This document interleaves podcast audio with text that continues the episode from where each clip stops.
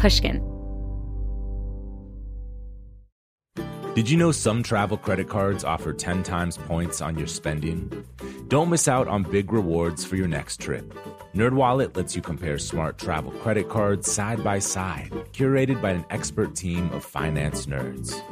What could future you do with better travel rewards? A free flight? A room upgrade? Don't wait to make smart financial decisions. Compare and find smarter credit cards, savings accounts, and more today at nerdwallet.com. Reminder, credit is subject to lender approval and terms apply. NerdWallet, finance smarter. The most innovative companies are going further with T-Mobile for Business. The PGA of America is helping lower scores and elevate fan experiences with AI coaching tools and 5G connected cameras. AAA is getting more drivers back on the road fast with location telematics. And the Las Vegas Grand Prix is powering race day operations with 5G connectivity, giving fans an experience at the speed they deserve. This is accelerating innovation with T-Mobile for Business. Take your business further at t-mobile.com/now. Experts claim there is nothing tougher than a diamond, but at Diamonds Direct, we beg to differ. Have you ever met a mother? Strong, radiant, timeless. This Mother's Day, give her the gift that meets her match with diamond jewelry starting at $200. Plus, Diamonds Direct's exceptional quality and unbeatable everyday price. You're sure to give her a gift that wows this generation and the next to come. Experience the thrill of jewelry shopping done right at Diamonds Direct. Diamonds Direct, your love, our passion. Happy New Year, Slight Change listeners. New Year's resolutions can feel impossible to keep. But in the last few years, I've made it a point to internalize research insights from behavioral science, and they've helped me set smarter goals and actually stick to them. And so we've decided to go back into the archives and share interviews with experts who delve into some useful strategies for making change. They'll give you the practical tools and motivation you need to not only set great goals, but to sustain your commitments well into 2023. In our final episode of this special New Year's mini-series, we'll hear from psychologist Angela Duckworth, who teaches us how to cultivate more grit, a power combo of passion and perseverance. Plus, she offers advice on how we can resist some of the daily distractions that often get in the way of reaching our goals. And spoiler alert, it will not involve self control. As always, I'd love to hear which insights resonate most with you. You can connect with me on Instagram at Dr. Maya Shankar.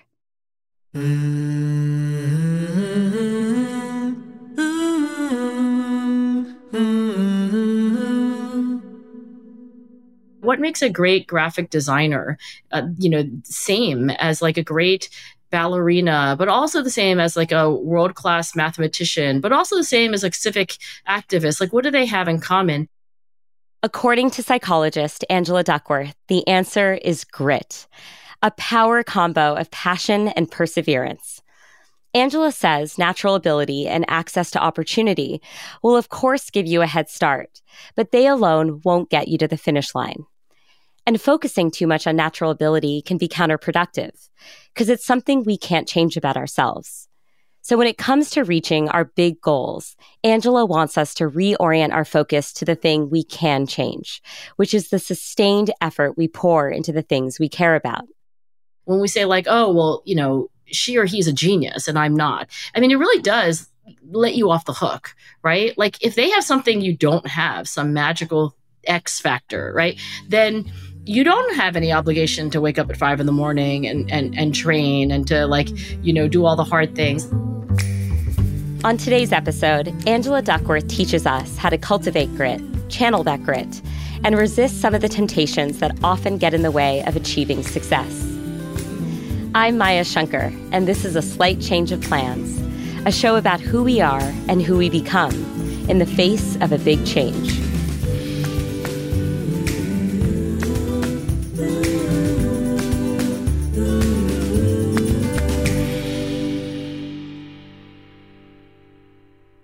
Angela's a true expert on grit.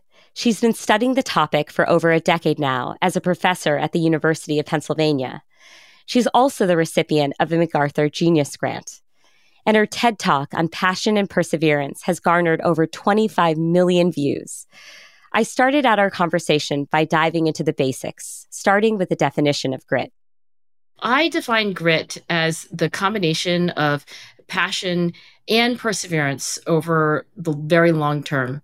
So that doesn't mean that like every day you're doing the exact same thing, but you have a kind of overall ambition or goal. You know, like I want to help people uh, live better lives through behavioral science. You know, I want to be the best pediatrician that I can be. You know, I want to be a, a great musician, whatever it is. And there's also uh, perseverance, like working really hard, taking feedback and learning. I mean, really trying to stay in a game and work hard at that game uh, in a resilient way over time. So passion and perseverance for long term goals.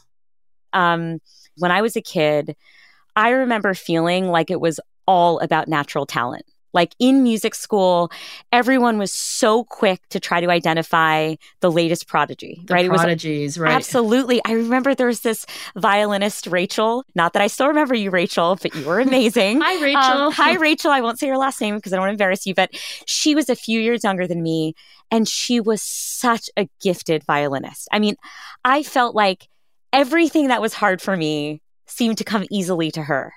Hmm. And rather than internalizing, oh, I guess this is a lesson to me that I need to work harder, I actually just felt despondent, right? I felt like, okay, well, should I just give up? Because I don't have it. I don't have what it takes. Mm-hmm. And hmm. so the only way forward was for me to just keep practicing. Um, but I, I, I, can't say that wasn't without some suffering and men- mental anguish about the fact that I, I always felt like I was a little behind. And so I, I feel so passionately about evangelizing your research in this space because I feel like I fell victim to aspects of it as a child, right? It actually hurt my psychology.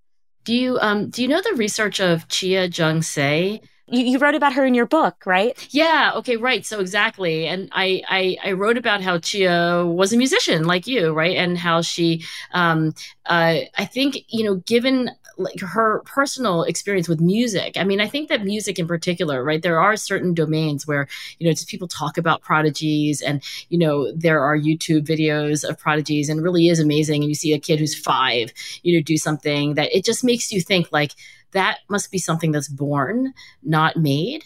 And those people are special. Uh, and and like you, she she really felt, I mean, so impassioned about like, hey, you know, come see the thousands of hours of practice, and and you won't use the word natural, you know, so flippantly. And I'll just say that you know, it's not that anybody or at least that I would say that we're all equally talented. I mean, I think that would be right? Like ridiculous. And i think the the key is is that you know when you're young and you're trying to figure out like should i keep going or should i not keep going? Or frankly i guess at any age if you just obsess about these differences in things that you can't change i do think it can overshadow you know the things that you can change right and um and all those thousands of hours of practice that that you put in that chia put in you know those are like not very fun to watch on youtube frankly yeah um you know i, I want to hear more angela why why are we such suckers for natural ability. Like I was talking with my husband the other night and he was saying in high school, um, you were really cool if you got good grades without trying at all. And by the way, mm. I mean really cool in very nerdy circles. I was going to say, like, what just high to clarify, go to? just to clarify, just to clarify. Um, but it's like, oh, he got a B plus without studying. Like, imagine if he had studied, you know. And there's this this aura around people who who don't try hard. What what in our human behavior gives rise to this fascination with natural ability? Well, I can only speculate, but people do have a preference for people that we consider to be naturals, and uh, we prefer them over strivers, even when we know that they have accomplished the same thing. And, you know, I remember reading what Nietzsche wrote about this, and he said, you know, when we consider that other people are naturals, but we aren't, right? When we say, like, oh, well, you know, she or he's a genius and I'm not, I mean, it really does like let you off the hook, right? Yeah. Like if they have something you don't have, some magical X factor, right? Then you don't have any obligation to wake up at five in the morning and and and train and to like you know do all the hard things. I think there's at least a part of it that's like that. And you know there's something kind of fun about thinking that people are like demigods or like we tell little kids like oh you're a child prodigy in piano or painting. I think there's just something fun and mystical about it too right? Like we like to think they're they're just qualitatively different. I i, I do think though that if you we can you know, tilt things such that the honor and the glory goes to people who have earned what they do in a very transparent way um, that's maybe not as romantic then then we will be doing a great service to our kids because i mean i, I really don't know anybody uh, who has become world class at economics or at being a political leader uh, or, or anything else you know a classroom teacher a nurse like without you know just years and years of effort so at this point in our conversation, Angela's made a strong argument for the importance of grit. But is grit, like talent, one of those things you've either got or you don't? Like, in addition to raw talent, did Rachel, the violinist, also have more grit than me? Okay, she probably did, but that's because she's Rachel. And so, of course, she did. But here's the good news we can cultivate grit. Angela says there are four key things we can all do in our lives to build some grit.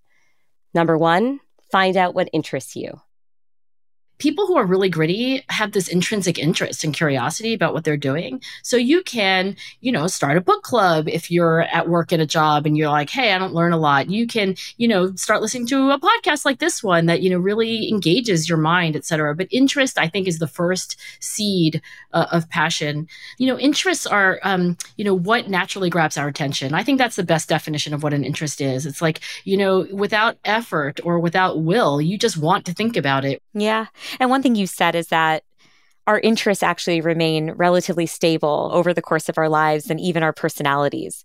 And so, one way we can identify what we're naturally interested in is to look back at our childhood and try and remember what it is that lit us up or made us tick. I do want to say, Maya, and it's important to know that, you know, interests evolve. So they're not static. So it's not like, you know, if you're interested in something when you're 14, that's exactly what you'll be interested in when you're 54. But I do think actually, if you introspect a little bit and you remember what you were like in high school, right? This is during the period of adolescence when um, interests tend to get more specific yeah. and differentiated. And if you think back, and if I think back, you know, to my own 16 and 17 year old self, what was I interested in? Well, I signed up for a summer school class in psychology and I signed up for a summer school class in nonfiction writing, right? I didn't pick chemistry, I didn't pick philosophy, I didn't pick so so I think in some ways, you know, what do I do now? Well, I do a lot of psychology and I do a lot of nonfiction writing. So so I do think that trip down memory lane can sometimes just um, you know remind us in a way of the things. Um, but another um, uh, tip for you if you don't want to just introspect is like literally ask the people that you um, that you love most. You know if i ask my husband like jason what am i interested in? I mean it sounds like a crazy thing to ask like shouldn't i know? But he will tell me what he observes. He's like well when i see you read the newspaper you're always reading the food section. Vows you know like he's like he just when we went to visit houses when we were shopping for houses instead of asking about the plumbing and the mortgage and the abatement, I was like, so then they got divorced? And then what happened? the realtor was like, well, and then, and my husband was like, and this has nothing to do with this house. And I'm like, I know, but it's so interesting. I just want to know. So that's me and human nature. So um, take a trip down memory lane, but also ask some people who know you and love you, you know, what do you think I'm interested in? And I think you might learn something. Yeah. Oh my gosh, you and I are totally the same. That's always my interest too. I'm Let's like, not buy a house together. Yeah, we will end up with a, a terrible exactly. house. Exactly. Angela's second tip for building grit once you found an interest, go all in. Engage in focused practice and set clear goals. Step three is all about thinking about the big picture. Angela says to ask yourself, why are you doing the thing you're doing? What's your sense of purpose?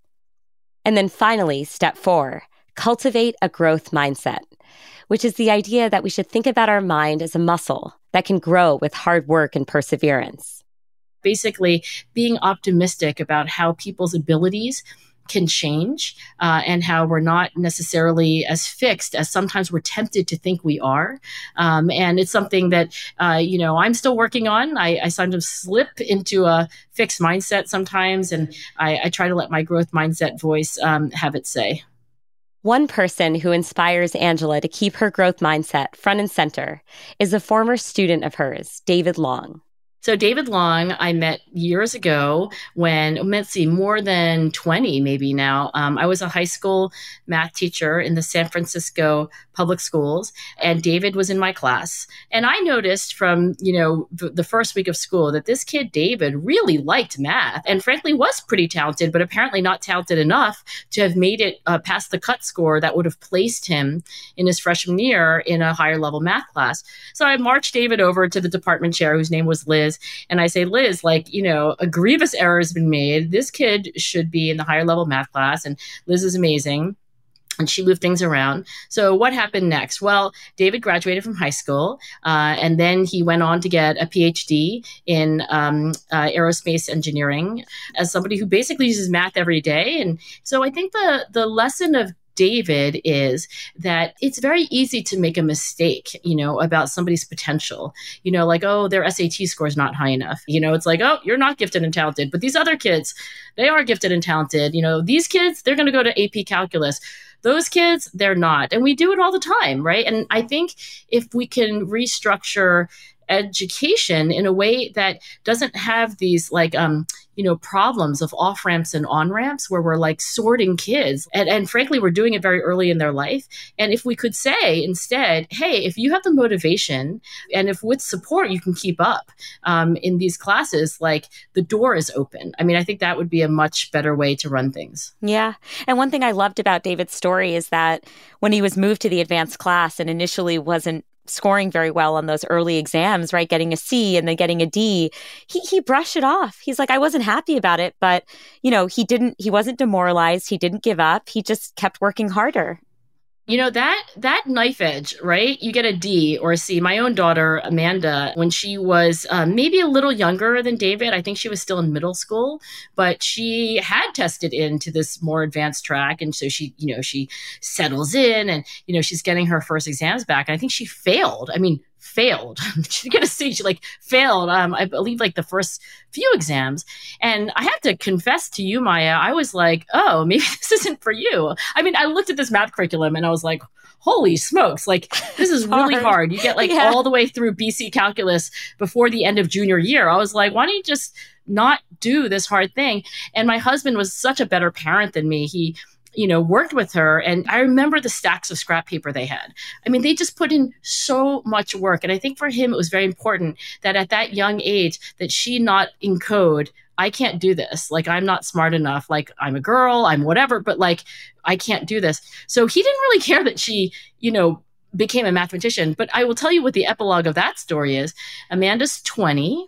She is um, on track to being a math major at Harvard um, you know, she would not say that things come easily to her. Like she would not say that like in her math classes, you know, you know, she's the fastest or the but but she does love math. And I think those early experiences where it was a threat to her you know self-image but then that she had a loving parent who i wish i could say was me but it was it was my you know my better half I, I just think that's really important and i i know that one of the things that you have worked you know you know so hard on his equity.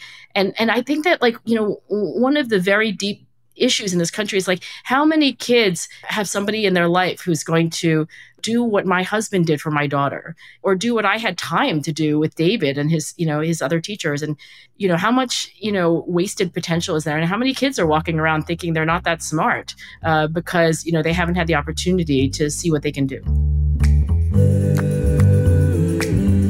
We'll be back in a moment with a slight change of plans.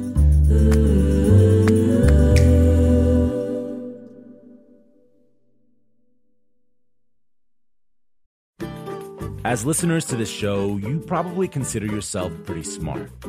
But how smart is your wallet? When you're looking to upgrade your wallet, it's time to turn to NerdWallet. Their expert team of nerds has the financial smarts to help you find the right financial products for you. Before NerdWallet, you might have paid for vacations with whatever was in your wallet, but you could have been missing out on miles you didn't even know you were leaving on the table. Now you can get a new card with more miles and more upgrades. What could future you do with more travel rewards? A hotel upgrade? Lounge access? Wherever you go next, make it happen with a smarter travel card. Don't wait to make smart financial decisions. Compare and find smarter credit cards, savings accounts, and more today at nerdwallet.com. Nerdwallet, finance smarter. As with all cards, credit is subject to lender approval and terms apply. Should you send that email you wrote while you were mad? Probably not. Probiotics can't help with all of your gut decisions, but if your gut needs a little support, Ritual has your back. Food choices, stress, or travel can throw off your gut health. That's where Ritual comes in. They made a three in one supplement called Synbiotic Plus with clinically studied prebiotics, probiotics, and a postbiotic to support a balanced gut microbiome. I make sure to take my Synbiotic Plus every morning, and I always appreciate that it's in a single minty capsule. Ritual prioritizes sustainably sourced ingredients and lower carbon packaging for its products, which is another reason I feel good about taking Synbiotic Plus. There's no more shame in your gut game. Synbiotic Plus and Ritual are here to celebrate, not hide your insides. Get 25% off your first month for a limited time at ritual.com slash slight. Start Ritual or add Synbiotic Plus to your subscription today. That's ritual.com slash slight for 25% off. The most innovative companies are going further with T-Mobile for Business. The PGA of America is helping lower scores and elevate fan experiences with AI coaching tools and 5G connected cameras. AAA is getting more drivers back on the road fast with location telematics. And the Las Vegas Grand Prix is powering race day operations with 5G connectivity, giving fans an experience at the speed they deserve. This is accelerating innovation with T-Mobile for Business. Take your business further at t-mobile.com/now. We're back with Angela Duckworth, who's teaching us about the science of grit and how it can help us achieve our goals. Once we've cultivated grit, the next step is to make sure we channel whatever grit we do have in the right way.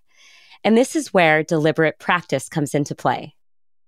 Deliberate practice is a term that was coined by Anders Ericsson, uh, who was a great cognitive psychologist. I mean, really, he was the world expert on world experts and really believed strongly. He, he always, you know, would talk about growing up in Sweden uh, in, in a family that, um, you know, shared with him the worldview that, like Anders, you know, if you're really interested in something and you are willing to work hard at it, like who would be the one to say that you couldn't do great things? So he grew up without a kind of talent myth in his own personal life, but then he encountered it as he, you know, would then move on into like, you know, wider circles. And, and, and so a lot of his research was on the practice element uh, of excellence. In fact, you could argue like all of his research in some ways was that there are, um, let's say three elements but if you if you count the fact that you have to do them again and again in repetition then you could say there are four uh, of deliberate practice. Um, one is that when you're practicing something right and we're all practicing something right? You know you want to make a better omelet you want to be a better podcaster you want to be a better writer better leader better mother whatever whatever it is that you're working on you have to actually fractionate your overall performance into like tiny parts. And and what experts do is they only work at one thing at a time. So this is kind of laser like focus on one small element of their overall performance, right? Yeah. Um, I, I love this notion of, of sub goals. And it reminds me when I was working in, in government and public policy, there was research coming out on how we can motivate folks to seek employment after they lost their job. So, folks that are on unemployment insurance. And it's very psychologically daunting um, to say, my goal is to find work. And so parsing it into these micro steps, these more manageable steps, like tomorrow I'm going to go get a business suit. Friday, I'm going to edit the top half of my CV. Saturday, I'm going to reach out to three different um, employers. You know, that type of technique was so effective in accelerating people's success when it came to, to finding work you know whether it's learning to walk again or whether to write you know how to write a book um, you know what so just anything that's daunting to you like applying to college you know getting your driver's license you know the the secret to uh, doing those things is to not do the big thing but to make it into manageable small things. And if you ask me how small i would say you can't go too small. And and and and that is because like if you do accomplish the tiny tiny goal that you set guess what? You just have more confidence going into the next one. Yeah. So we've talked about articulating specific goals versus general goals. Uh, what's next after that? Um, second element is that you really have to focus 100%. I mean, you have to try, you know, it's like the opposite of multitasking and I know this sounds kind of simple and straightforward and obvious, but um, just as an indication of what Anders means, I mean, really the top performers that he tended to study would only do true deliberate practice at this level of focus and concentration for a few hours a day. It was um, seemingly not possible to do much more than that, even at the peak of your powers. So that's full concentration and effort. And then the third element is feedback.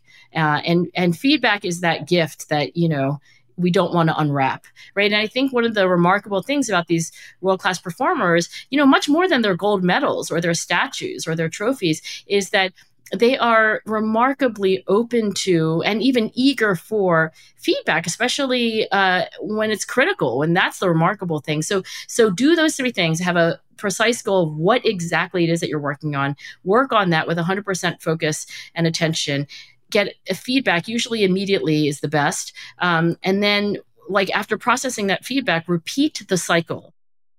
Okay so now we've got our four strategies for building grit and a deeper understanding of what it means to really practice. So we're all set right? Not quite. And that's because temptations of all kinds creep into our daily lives and prevent us from acting on these recommendations. And so Angela, being Angela, has four tips to help us reel in the temptations my number one trick for this is um, is to use your situation uh, to, for you, not against you. If you're on your cell phone too much, don't keep it in your bedroom. You know, keep it face down, keep it on a high shelf. Frankly, give it to somebody else and have them take it away from you. I think that's probably the ultimate self control trick. But that's all about your situation. You can say, look, if the situation is really influential, you know, I'll put my sneakers by the door to remind me. I'll I'll like you know find a gym that's closer to me. I'll I'll find find a form of exercise that's that's more fun for me. And all these ways are changing the situation and not changing willpower. The second trick is to change where you pay attention. You know, Bob Mankoff, the um, editor of the New Yorker cartoons for for many years, you know, he would actually point his you know body like away from the monitor that had his email because when he had really hard editorial work to do, like he he knew he had to like look over here and not look over there. Um, and this is very instinctive for for many of us, but just you know, do it more intentionally. The third trick is to actually change the way you think about things, right? So so you have to like, you know, maybe rethink exercise. If it's it's on your to-do list as a chore, could you make it, you know, like Adele has recently said, you know, her me time, right? Like that shift to this is time where I can be me and like, you know, nobody else is like asking me to do anything. Like I can listen to the music I want, I can do whatever I want. Like that's a, a way of changing the way you think about a situation that can improve self-control. And then fourth, I'm going to say something that is, um, you know, really important for anything that you want to do, and that's to make a plan. You know, if you think like, oh, that trick about cell phones, what a good idea, or like, oh, that trick about attention, what a good idea. Well, if after this, you know, conversation that you listen on a podcast like you don't make a plan about like when you're going to do that you know it's just going to evaporate into the air so so in other words i think there are all kinds of tricks but if you want to organize them change your situation change your attention, change the way you think about your situation, and then finally make a plan. In other words, rather than trying hard to exert willpower and then failing, as we often do, it's really about setting up your situation so that you don't even need to use willpower, something it seems many kids have already figured out. I love in the Walter Mischel study with, with the marshmallow test and obviously there have been some critiques of what the study showed but there's one element that that certainly holds and just for listeners who aren't familiar in this particular study kids were offered a choice between one marshmallow, which would be immediate. But if they waited and didn't consume the marshmallow for some period of time, they would actually be given two.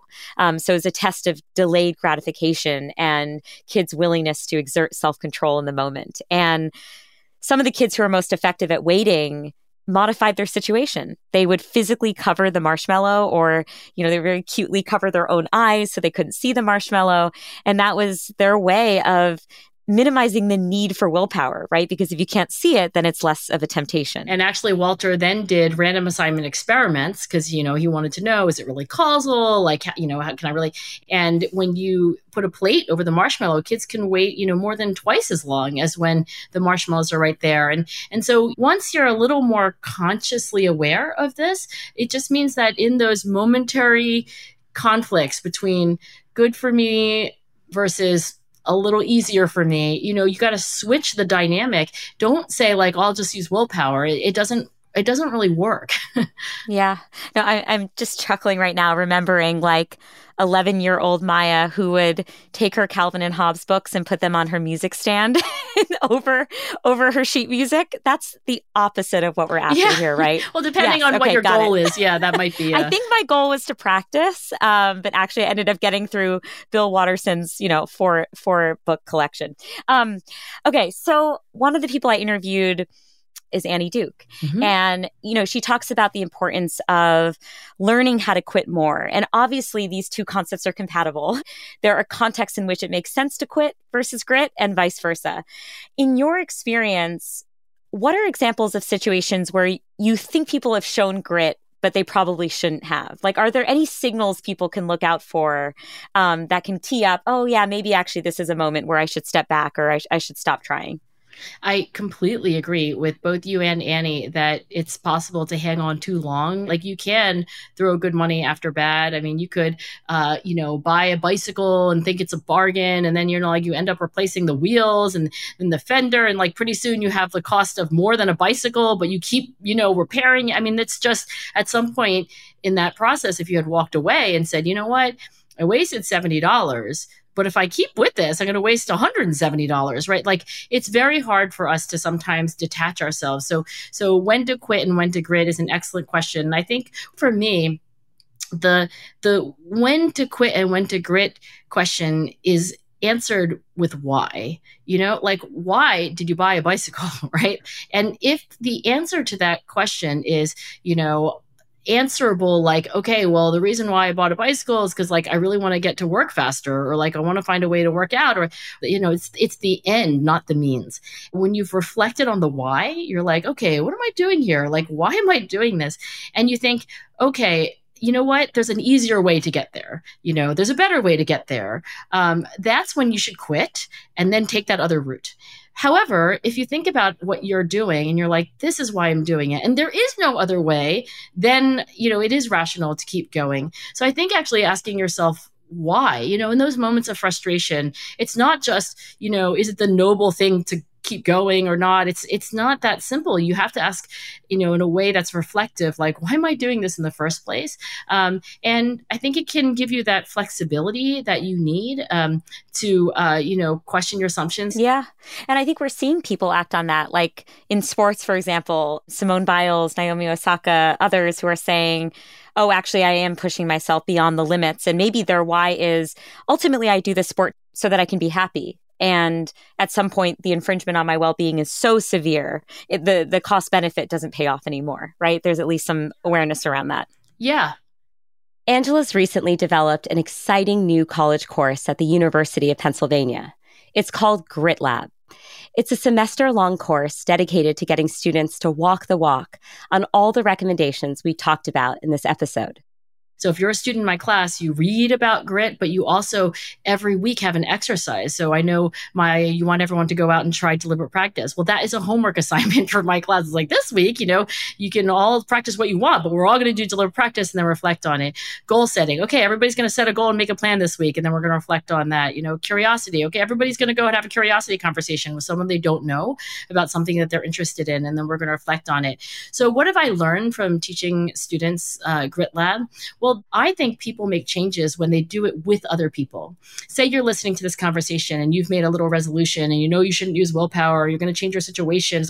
But if you do that with your spouse or your girlfriend or boyfriend, if you do that with a best friend, if you do that with a coworker, now you have the two of you and it's social and it's totally different than like you on your own failing or succeeding uh, completely in isolation. And so grit lab is all built around teams etc but it's kind of this social thing that we're doing together for 14 weeks and not just like oh go off on your own read this book and do things entirely by yourself.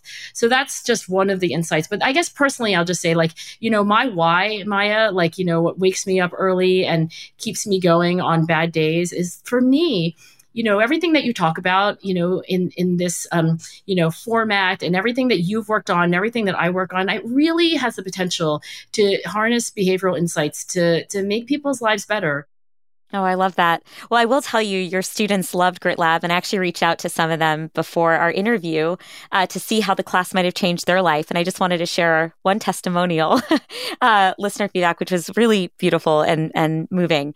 Um, one of my biggest struggles at Penn has been learning how to admit to myself when I need help and to proactively ask for help from others, whether it be a friend or a classmate. Grit Lab taught me that seeking out feedback, wisdom, and advice from others is not a weakness, but an incredible power that we all have that allows us to foster our own growth by being open and honest about our limits. I love that. And I'm hoping that student remembers uh, we had a whole week on feedback, you know, the science of feedback. We had to practice giving and getting feedback. And every class, the student remembers I got feedback and I was, you know, rated by the students on a scale from zero to 10, from zero, like, that was a complete waste of my time, Dr. Duckworth, to 10, like, you blew my mind. Like, that was amazing. And then I got uh, you know, qualitative comments. And I was very open with students about how defensive I felt when I got low numbers and when they told me things that I could do better and differently. And then I tried to model over them like, hey, look, I'm defensive. That crushed me and I learned three things. And this is why, like today, we're going to do things differently. And I, I don't want to make it seem easy, but I do think that just that student's testimonial and, and just the potential for, you know, the science of feedback, the science of practice, you know, the science of interest, the science of situation modification, you know, there is this enormous untapped potential to, to make our lives better.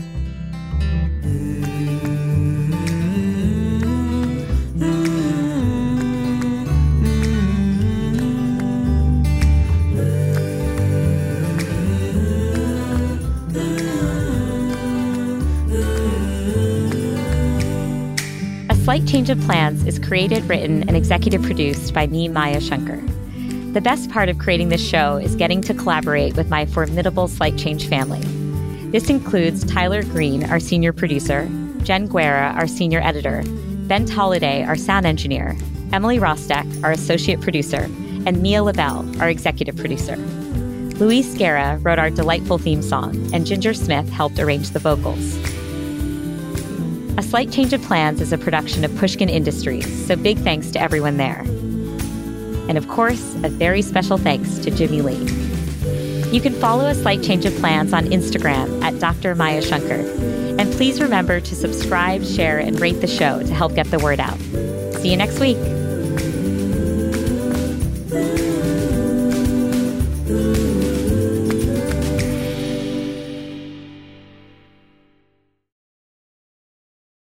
This is Amy Brown from Four Things with Amy Brown. Today, Healthier is happening at CVS Health in more ways than you've ever seen.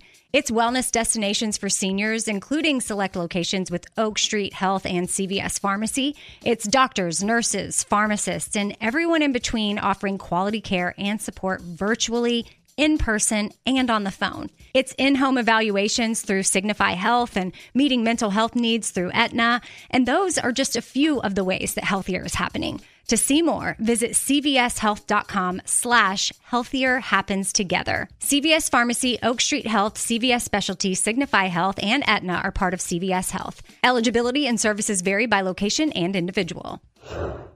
Open a limited time 11 month certificate at Kemba Financial Credit Union. At 5.25% APY, it's more than triple the national average, plus, it's a safe and secure way to grow your money. Visit your local branch or kemba.org slash CD for details. Offer expires May 31st, 2024. APY equals annual percentage yield. Restrictions apply. $500 minimum and $250,000 maximum deposit. Advantage status required. Comparison based on bank rate average. Federally insured by NCUA. Asking the right questions can greatly impact your future, especially when it comes to your finances. So if you're looking for a financial advisor you can trust, certified financial planner professionals are committed to acting in your best interest. That's why it's got to be a CFP. Find your CFP professional at letsmakeaplan.org.